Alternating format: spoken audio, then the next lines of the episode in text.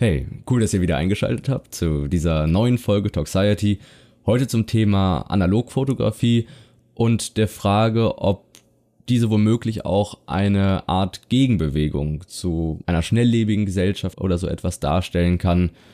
Denn über die letzten Monate hat sich doch ein Trend abgezeichnet in, in einem starken Anstieg der Popularität eben dieser analogen Fotografie. Eventuell lässt sie sich also als Gegenbewegung zu einigen modernen Entwicklungen verstehen, weil auch gerade die jüngeren Generationen, die im digitalen Umfeld aufgewachsen sind, doch ein zunehmend größeres Interesse an der Filmfotografie entwickeln. Ja, auch in der Corona-Pandemie ist die Nachfrage nach Analogfotografie erheblich gestiegen. So wurde beispielsweise der Film Kodak Gold 200, also der Amateurfilm von Kodak, einige Monate lang sehr, sehr schwer nur noch erhältlich oder wurde eben wesentlich teurer verkauft, als er sonst angeboten wird, aufgrund von Lieferengpässen, die durch eine sehr, sehr große Nachfrage äh, gepaart mit fehlenden Produktionskapazitäten entstanden ist. Wir versuchen also heute diesen Trend etwas zu greifen und gegebenenfalls seine tiefer liegenden Mechanismen und Reize zu begreifen, vielleicht auch zu diskutieren, was lässt uns dieser Trend oder diese Entwicklung über unsere Gesellschaft erkennen und mit wir meine ich vor allem auch Sophia, die mir gegenüber sitzt. Ich freue mich sehr, dass du da bist. Ich freue mich auch.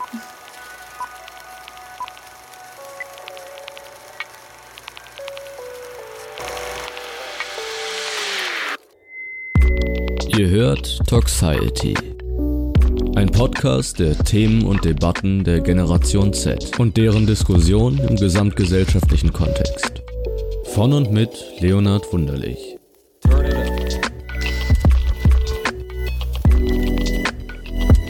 In der heutigen Folge spreche ich mit Sophia über den wachsenden Trend der Analogfotografie. Nicht nur teilt sie regelmäßig ihre analoge Fotografie auf Instagram und besitzt daher ein großes Wissen bezüglich dieser, gemeinsam diskutieren wir auch die soziologisch-gesellschaftlichen Aspekte, die bezüglich dieser Art der Fotografie eine Rolle spielen. So freue ich mich sehr, Sie heute bei Toxiety begrüßen zu dürfen.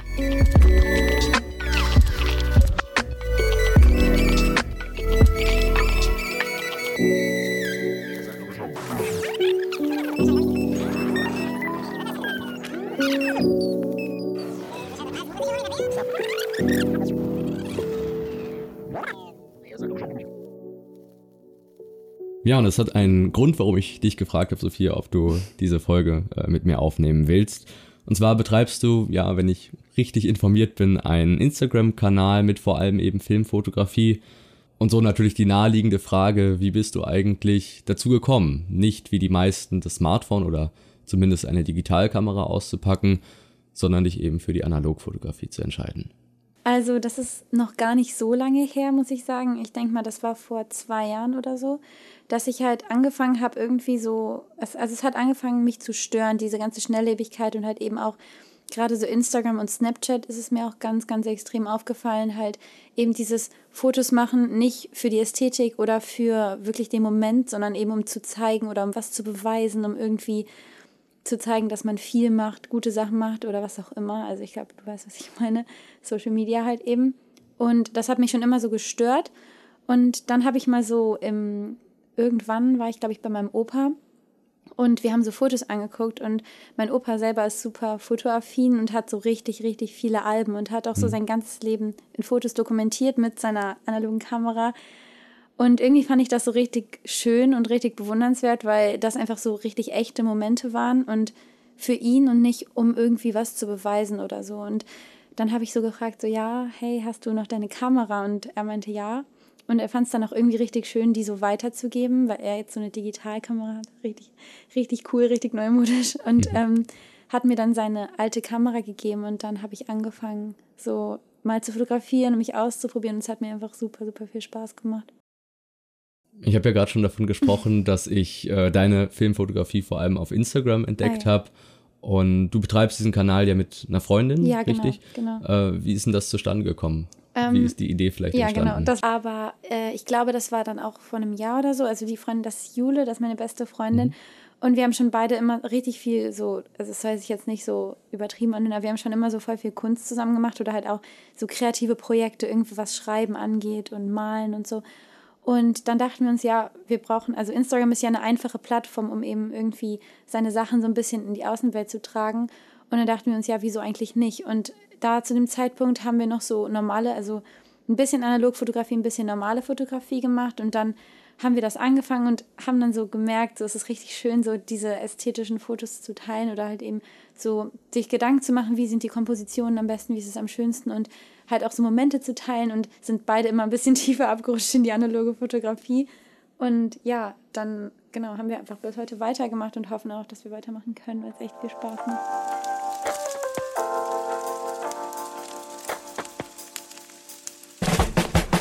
Überbildlichung.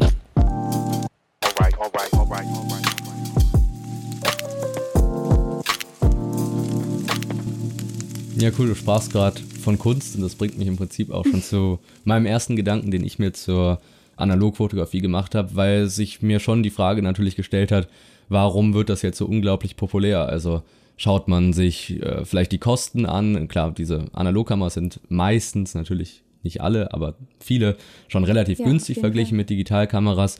Ähm, aber sonst der Film, die Entwicklung, das ist ja schon nicht günstig und auch vielleicht der Einstieg, was das Wissen angeht, was man dafür braucht, ist, denke ich, höher als bei einer Smartphone-Fotografie oder so.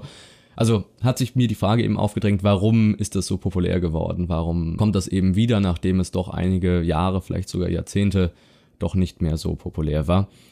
Und eine Idee, und da habe ich eben gerade das Stichwort Kunst dann äh, gehört, äh, war vielleicht dieser Prozess der Überbildlichung, den wir erfahren. Also wir werden ja täglich mit tausenden Bildern konfrontiert, beispielsweise in der Werbung, in irgendwelchen Plakaten, äh, die uns Dinge verkaufen wollen, die immer gespickt sind mit Bildern.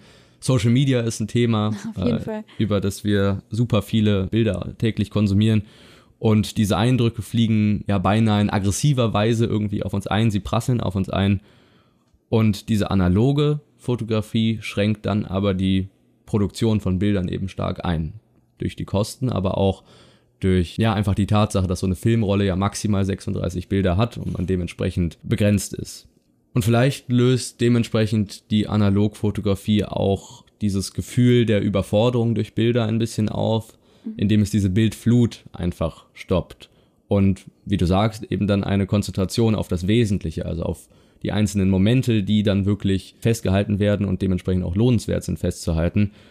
Und man sich mehr Gedanken tatsächlich über das einzelne Bild macht, also über Komposition, Belichtung, vielleicht auch den Lichteinfall. Und letztendlich dann doch die Fotografie wieder mehr als Kunst begreift und nicht als einfach Erinnerungsmaschine, indem man eine Linse auf irgendwie möglichst viele Momente richtet. Und vielleicht entsteht dadurch so ein Gefühl der ja etwas überspitzt Romantik, also vielleicht der Eindruck äh, etwas Besonderes zu schaffen, eben auch etwas Einzigartiges. Und wie gesagt, so eine Filmrolle hat maximal 36 Bilder und insofern ist vielleicht auch jedes einzelne Bild dann eine Art Geschichte, weil man nicht ja, solche. Auf jeden Fall. Ja, weil man nicht solche, solche Bilder, Stories schießt, wo dann ein Ereignis von aus 300 Perspektiven abgebildet wird. Man nicht einfach nur wahllos fotografiert, sondern eben vielleicht mit einem tieferen Gedanken, der durch das Bild ausgedrückt werden soll, oder zumindest mit einer Emotion, die irgendwie dann einen bestimmten Augenblick oder einen äh, Objekt als unbedingt ja, wertig erscheinen lässt, fotografiert zu werden.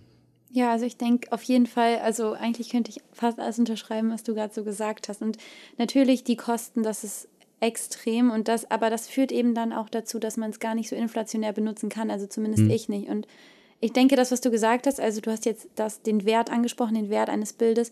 Und ich glaube, das ist auch für viele so dieser Reiz an der analogen Fotografie. Also der Wunsch danach, dass eben Momente oder Bilder wieder Werte haben oder wertig sind. Denn dadurch, dass wir eben durch Social Media so bombardiert werden mit einer Flut von Informationen, von Bildern, verliert das Ganze eben seinen eigentlichen Wert. Und auch so Momente sind gar nicht mehr so, ich habe das Gefühl, nicht mehr so besonders oder so die Fotos vom Moment sind nicht mehr so, so wertvoll, einfach wie sie es mal waren oder wie sie es sein könnten. Und die analoge Fotografie erlaubt uns halt oder erlaubt mir halt sozusagen ähm, Momente, die ich wirklich so als so richtig bemerkenswert empfinde und wo ich irgendwas fühle oder vielleicht die einfach ästhetisch sind oder so, die festzuhalten und dann vielleicht Wochen später das Bild zu entwickeln und mich genau an diesen Moment zu erinnern und genau zu wissen, was habe ich da gefühlt oder vielleicht was habe ich gesehen Und das ist eben ganz, ganz anders als das, was wir jetzt auf unserem Handy machen, wo wir einfach nur sammeln die ganze Zeit und vielleicht auch manchmal 50 Mal das gleiche Objekt fotografieren, bis wir das perfekte Foto haben. Aber ich glaube, es ist auch gerade bei der analogen Fotografie eben auch der Reiz, dass eben Makel auch zum Beispiel mit aufgenommen werden. Also es ist nicht perfekt, es ist eigentlich gar nicht möglich, weil du hast ein Bild und das hast du dann und du kannst nicht irgendwie, also natürlich, du kannst im Nachhinein bearbeiten, aber das widerspricht dem Konzept ja. Also es ist eben genau der Moment mit allen seinen Fehlern und allen seinen äh, schönen Seiten im Prinzip.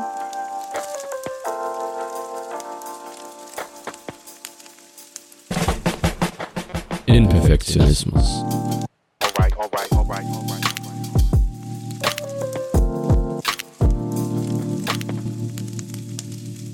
Hm, auch eine, ist auch ein Punkt, den ich mir aufgeschrieben hatte oder den ich mir überlegt hatte, ist eben dieser Imperfektionismus. Also gerade bei Selfies über Social Media ist es ja üblich, ähm, viele, wenn nicht vielleicht sogar hunderte Bilder äh, zu machen, in der Hoffnung, dass dann ein perfektes mhm. dabei ist, was dann auch hochgeladen werden kann so dass dort eben entweder man, man selbst oder auch Momente so perfekt präsentiert werden sollen, so fotografiert werden sollen, dementsprechend, dass ja man gar nicht ähm, daran vorbeikommt, eben so viele Versuche äh, zu haben.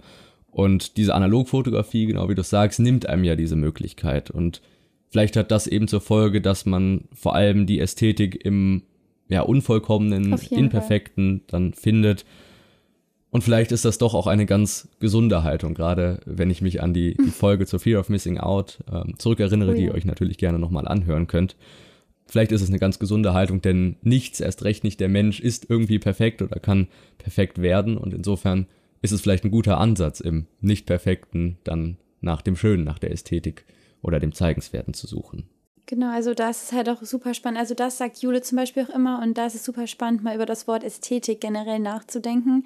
Denn also wir haben ja schon mit unserem Account oder mit unseren Bildern, egal ob man die veröffentlicht oder nicht, schon den Anspruch, dass die ästhetisch sind. Aber ähm, Jule hat mir mal erzählt, dass ihr Kunstlehrer gesagt hat, dass Ästhetik bedeutet, wenn die innere Schönheit oder das Innere mit dem Äußeren übereinstimmt. Und das, es gibt ja zum Beispiel auch das hatte ich in Deutsch. Es gibt ja zum Beispiel auch die Ästhetik des Hässlichen oder so. Also, dass eben die Komposition gesamt stimmt und es eben stimmig ist. Aber das bedeutet nicht, dass das Bild eben perfekt aussieht, dass es makellos ist. Gerade das ist ja eigentlich, das ist ja eigentlich total unästhetisch. Also, wenn man sich Instagram teilweise anguckt, so als jemand, der sich ein bisschen für so Kunst interessiert, wenn man das sieht, das ist ja eigentlich, also sich so in Szene zu setzen, wie man es als optimal sieht, ist ja überhaupt nicht ästhetisch so in dem Sinne, weil man eben versucht, etwas zu sein, was man im Inneren überhaupt nicht ist oder irgendwie ein Bild zu erschaffen, was gar nicht so ist. Und das ist eben auch ein Punkt in der analogen Fotografie, dass man darum halt im Prinzip nicht herumkommt. Also niemand. So, vor allem, wenn man in Momenten fotografiert, wo Menschen vielleicht auch mal verletzlich sind oder irgendwie gar nicht merken, dass vielleicht überhaupt ein Foto gemacht wird. Ja. Ja, vielleicht lässt sich sagen, dass die Analogfotografie eben die Ästhetik im Realen sucht und ja, nicht im genau. Sinne einer Scheinwelt, äh, wie sie auf Social Media häufig ja, inszeniert wird.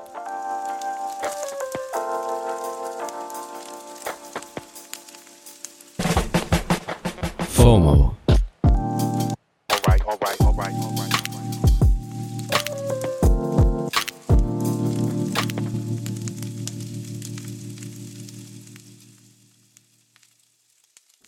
Ja, ich musste gerade ja schon mal an die FOMO-Folge denken. Oh ja. Und gerade da durch die Flut an Bildern von tollen Momenten und Erlebnissen, die wir täglich eben auf Social Media sehen, äh, geraten wir ja sehr häufig und eigentlich beinahe unvermeidlich in eine sehr vergleichende Haltung und bemerken dabei, dass unser eigenes Leben gar nicht so interessant ist, äh, gar nicht so viele tolle äh, Momente hat, wie es uns eben erscheint, wenn wir durch Social Media scrollen und wir geraten in Versuchung, vielleicht sogar in den Zwang, dann auch jeden einzelnen Moment unseres Lebens festhalten zu wollen, äh, die Angst zu haben, ein Foto zu verpassen in einem Moment, der wohl anscheinend fotografierenswert wäre. Und wir haben eben Angst, die tollen Momente zu erleben, ohne davon ein Foto gemacht zu haben, sodass wir uns entweder vermeintlich nicht mehr an sie erinnern können oder äh, sie nicht teilen können auf Social Media, sodass wir nicht zeigen können, hey, wir haben auch tolle Momente in unserem Leben. Und das hat wohl häufiger schon zur Folge, dass wir vor allem unsere Smartphones äh, in sämtlichen Momenten bereithalten, immer alles fotografieren müssen. Ich sprach in der FOMO-Folge schon davon, gerade teilweise auch auf Treffen mit Freunden, vielleicht abends irgendwelchen Partys, ist es teils schon sehr, sehr merkwürdig, wie dann ja doch ein wesentlicher Teil der Energie darauf gerichtet wird, von diesem Event dann auch ein Foto zu haben. Und das Ganze hat, glaube ich, schon das Potenzial, vor allem in Stress auszuarten. Auf jeden Fall. Und ja, gerade da nimmt diese Analogfotografie auch wieder die Möglichkeit, so viel zu fotografieren, zu versuchen, alles festzuhalten und somit den Stress und das Fotografieren analog muss eben ja bewusst und irgendwie sorgsam entschieden werden, weil man eben nur diese begrenzten Kapazitäten hat.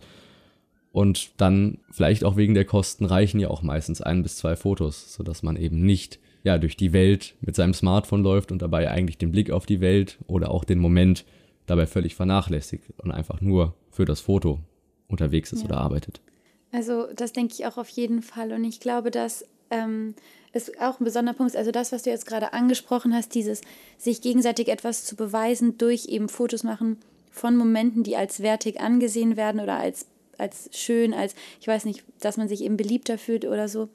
Ähm, dadurch entsteht ja im Prinzip eine totale Scheinwelt, gerade auf Social Media. Also das finde ich eigentlich immer so ein bisschen paradox, darüber nachzudenken. Aber wir alle, also jeder, der im Prinzip Instagram hat, hat sich bestimmt schon verglichen oder hat sich genau das, was du eigentlich gerade gesagt hast. Und das ist irgendwie so absurd, weil es ja im Prinzip eine Welt ist oder eine Realität, die eigentlich gar nicht richtig existiert. Also das ist ja alles nur in unseren Köpfen. Das basiert auf Vergleichen, auf Fotos, aber wir wissen gar nicht, wie es in der Realität ist.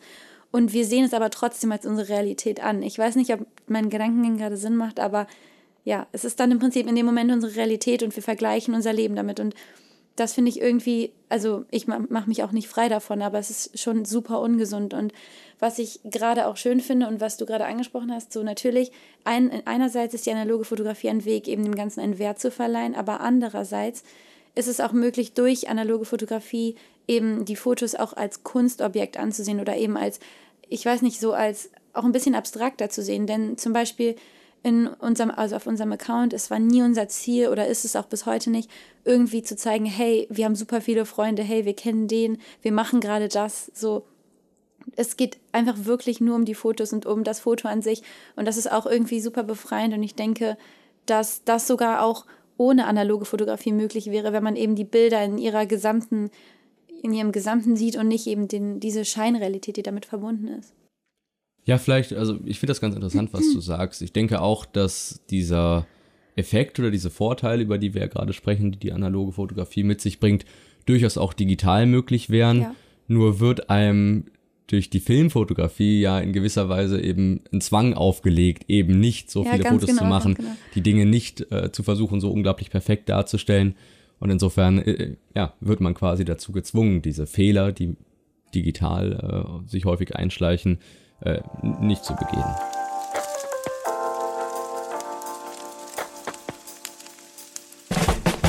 Über Digitalisierung.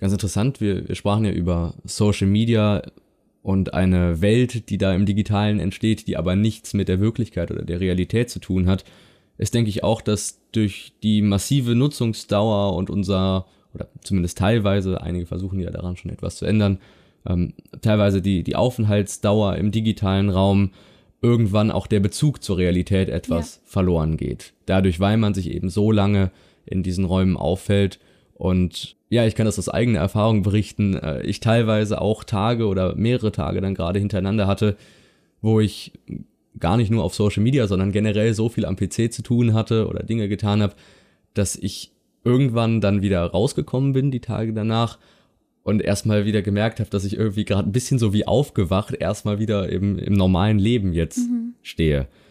Und ich habe mit Leuten darüber gesprochen und es ist durchaus so, dass ich ein Gefühl der, des Losgelöstseins gegenüber der realen Welt da irgendwie etablieren kann, nachdem man eben lange Zeit im digitalen Raum zugebracht hat. Und ich glaube, auch da ist die analoge Fotografie vielleicht eine interessante Schnittstelle und auch eine Art von Rückschritt, darin aber eben ein Fortschritt, indem sie rein mechanisch funktioniert und dabei eben nicht digital ist, dabei aber ein mittlerweile beinahe äh, ausschließlich digitales Element, nämlich die Fotografie, in die analoge Welt zurückholt. Mhm. Und äh, wir uns dann, wenn wir analog fotografieren, eben nicht mehr so losgelöst im digitalen fühlen, sondern die Welt erleben, analog, und sie aber trotzdem festhalten können. Genau.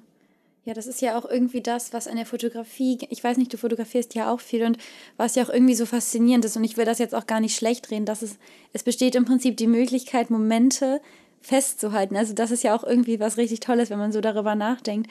Und das möchte ich auch in keiner Weise irgendwie verteufeln. Und ich glaube auch, dass es toll ist, dass man so super viele Fotos machen kann auf seinem Handy, aber es ist eben, wie du jetzt auch schon gesagt hast, es wird halt nur problematisch, wenn diese Fotos nicht mehr den Anspruch haben, ähm, eben den Moment festzuhalten, sondern den Anspruch haben, einen Moment zu erschaffen, mhm. der gar nicht da ist. Also, und ich weiß nicht, ähm, ich weiß nicht, ob du darauf hinaus wolltest, aber mir ist das wirklich gerade in letzter Zeit so massiv aufgefallen, wie, wie ich einfach wirklich sehe, wie Menschen auf einer Party oder so, oder wie Leute auf einer Party wirklich posen, Fotos machen, eigentlich gar nicht so viel Spaß haben. Und dann schaue ich auf Instagram und ich sehe das ist einfach was komplett anderes. Und man sieht das ja, also ich sehe das dann im Moment, aber die meisten sehen das ja gar nicht. Das bedeutet, hier oben passiert einfach super viel. Und das, was du gesagt hast mit dem Bezug zur Realität verlieren, ich denke, das spielt eine super wichtige Rolle, gerade in Corona, weil gleichzeitig, also Social Media und gerade diese Fotos und so weiter, es ist ja einerseits irgendwie auch unser einziger Anknüpfungspunkt gewesen jetzt über die letzten Monate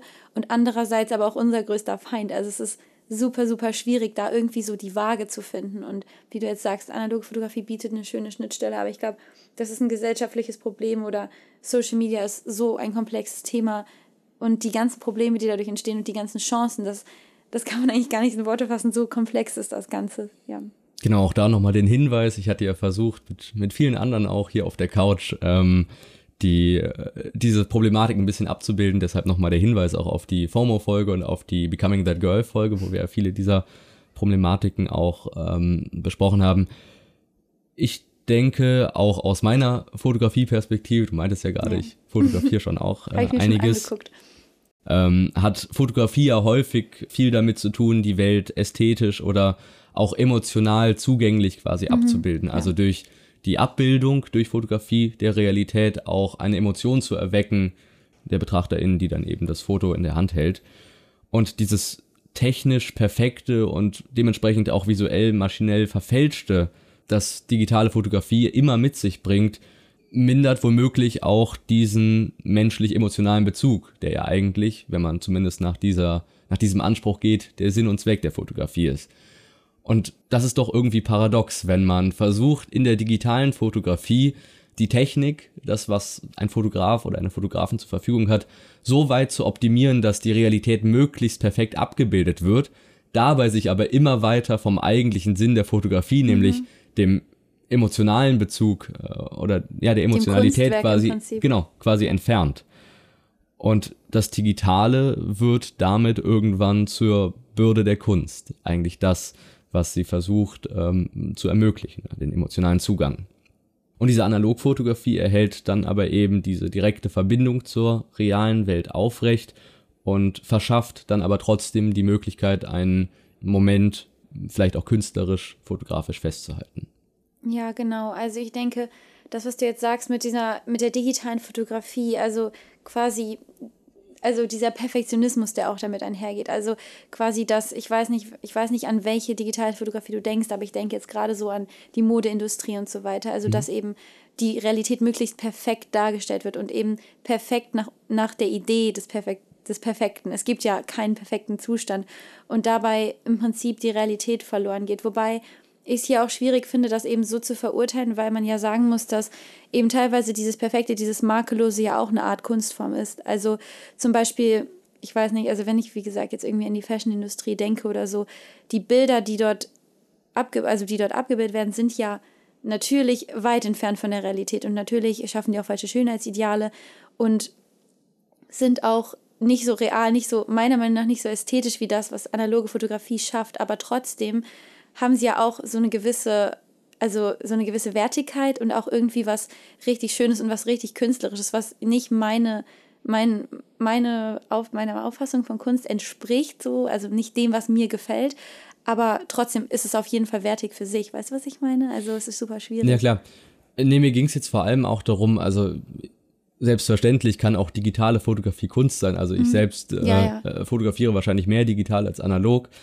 Aber mir ging es vor allem darum, äh, wo man die Priorität setzt. Also diese ganze Industrie rund um digitale Fotografie, all die Firmen kennen, Sony, Nikon, mhm. die da besonders beteiligt sind, investieren viele Energie, und das ist auch nachvollziehbar an sich, darin, ihre Produkte technisch zu verbessern.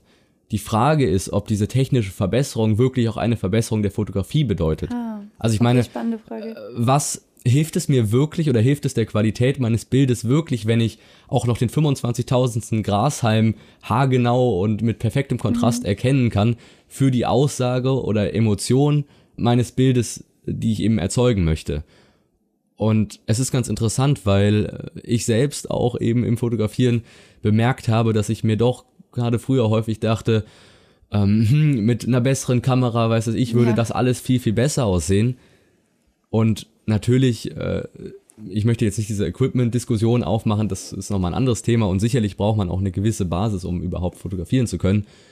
Aber dieses Streben nach perfekter Darstellung der. Realität bin ich mir nämlich zumindest gar nicht so sicher, ob das überhaupt die Bilder am Ende besser macht. Ja, auf jeden Fall. Das, also das sehe ich auch so und ich würde sogar fast noch weitergehen. Also ich weiß nicht, ob das jetzt zu radikal ist, das zu sagen, aber ich denke, dass die Qualität deines Fotos nicht davon abhängt, was du für Equipment besitzt. Also du, man kann einen Fotograf sein mit einer super, super guten Kamera, der trotzdem einfach schlechte Bilder macht oder kein gutes Auge hat oder eben vielleicht auch einfach nicht bewegen kann durch seine Fotos. Und du kannst auch mit einem Handy super, super gute Fotos machen und auch super bewegende Fotos. Die haben dann vielleicht nicht die gleiche Qualität, aber wenn du wirklich, also es, ich finde, man muss schon so ein bisschen ein fotografisches Auge haben und das sieht man auf Bildern. Und ich weiß nicht, also wie weit du dich bei so Fotografen und so auskennst, aber zum Beispiel, ich weiß nicht, ob der Peter Lindbergh was sagt. Also der hat ja auch nur analog fotografiert und auch, ich weiß nicht, also teilweise natürlich am Ende super gute Kameras, auch ähm, klar. Und dann, es gibt auch super gute analoge Kameras, aber früher auch relativ einfach. Und wenn man sich die Bilder anguckt, sind die unglaublich bewegend. Und ja, also ich glaube, es kommt letztendlich super wenig auf das, auf das an, was du hast, sondern das, was du kannst. Ja, wie gesagt, ohne jetzt, glaube ich, diese Equipment-Debatte zu weit führen zu mhm. wollen, ist es, glaube ich, auch eine Frage der Definition von Qualität. Also bedeutet Qualität wirklich maximal viele Pixel im Bild zu haben oder eben ähm, die Qualität einer Szenerie im Sinne von äh, dem Lichtfall oder irgendwie der Mimik äh, eines Objekts oder so. Also es ist, ich finde, man kann es ein bisschen vergleichen wie mit so digital zum Beispiel Zeichnen und so weiter. Also ähm, so Digital ähm, Content Creator und so, die halt eben ähm, zum Beispiel einfach Design machen, so mit ähm, Illustrator oder Photoshop oder so, was ja auch cool ist und super gut.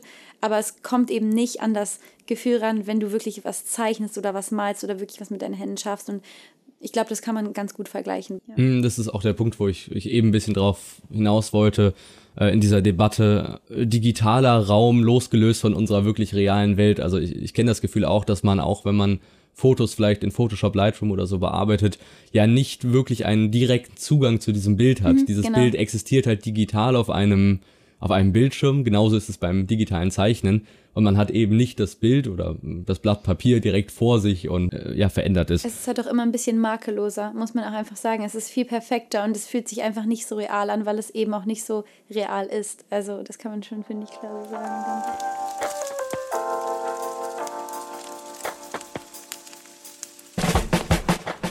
Vintage-Bewegung.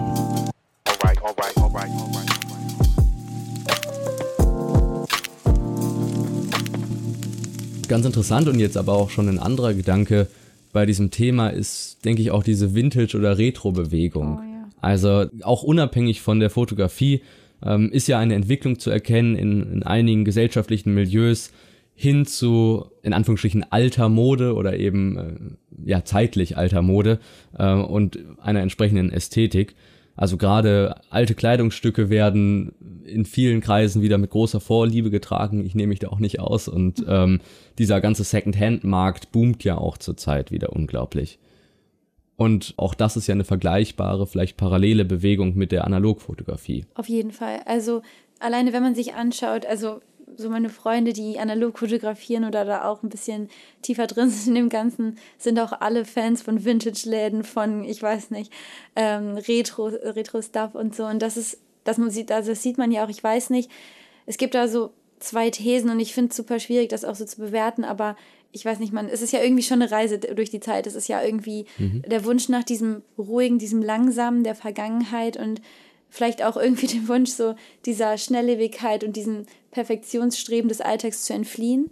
Ähm, und andererseits, glaube ich, ist auch gerade zum Beispiel die analoge Fotografie oder auch Vintage-Mode und so weiter auch ein Mittel, um sich eben von der Masse abzuheben.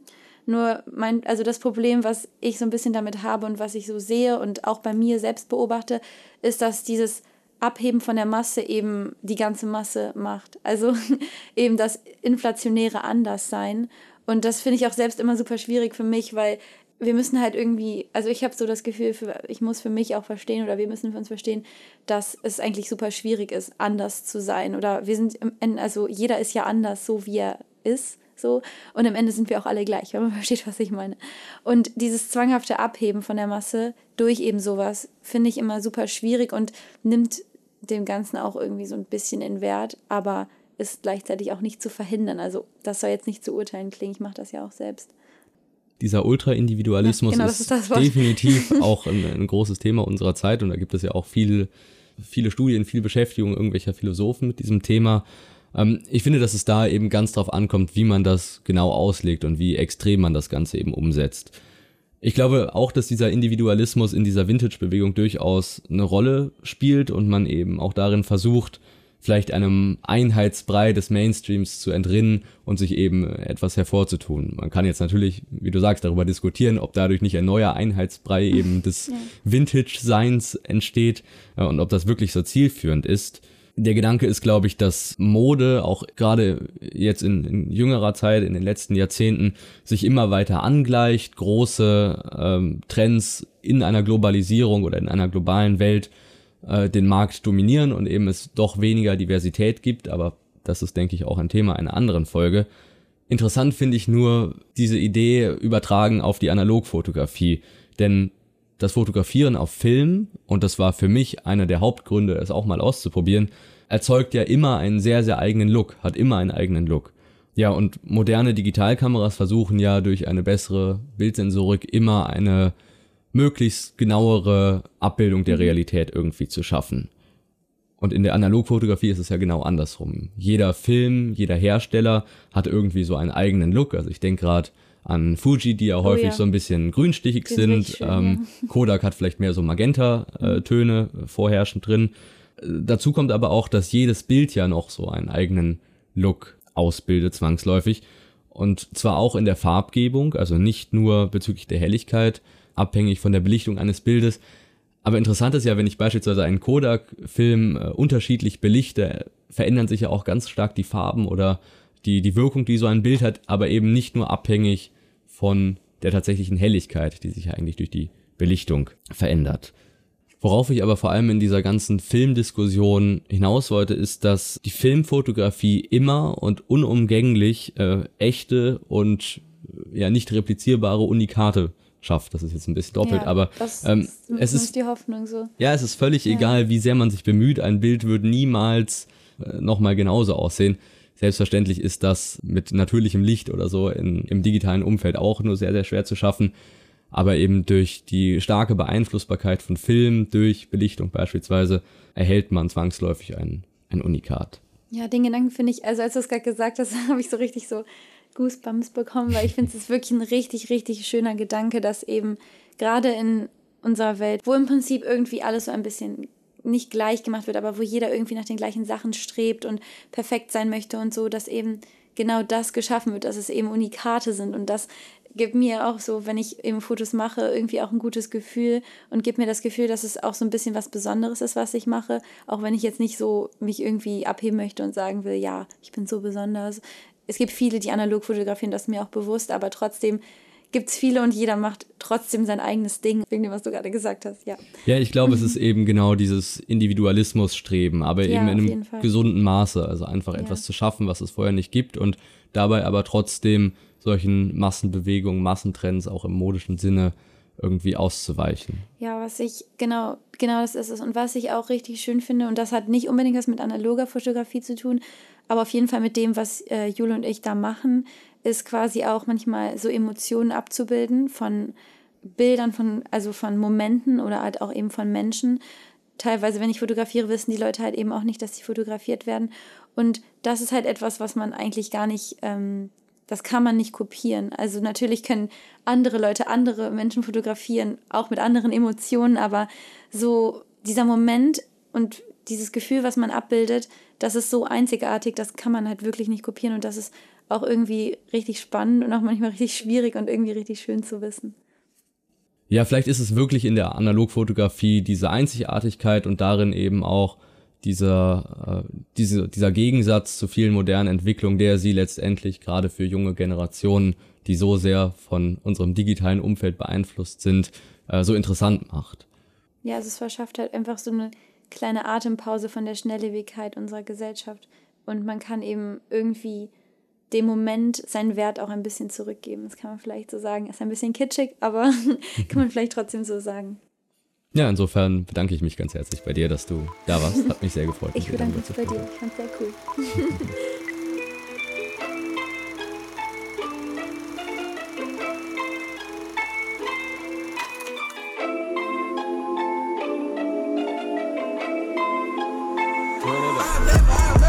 Das war Toxiety. Ein Podcast der Themen und Debatten der Generation Z. Von und mit Leonard Wunderlich. In den Show Notes findet ihr weitere Hintergründe und Querverweise. Schaut auch gerne auf der Instagram-Seite dieser Show vorbei, Toxiety-Podcast und lasst mich eure Meinung wissen. Wir hören uns. Ach so, und noch was. Kennst du schon Tagtraum?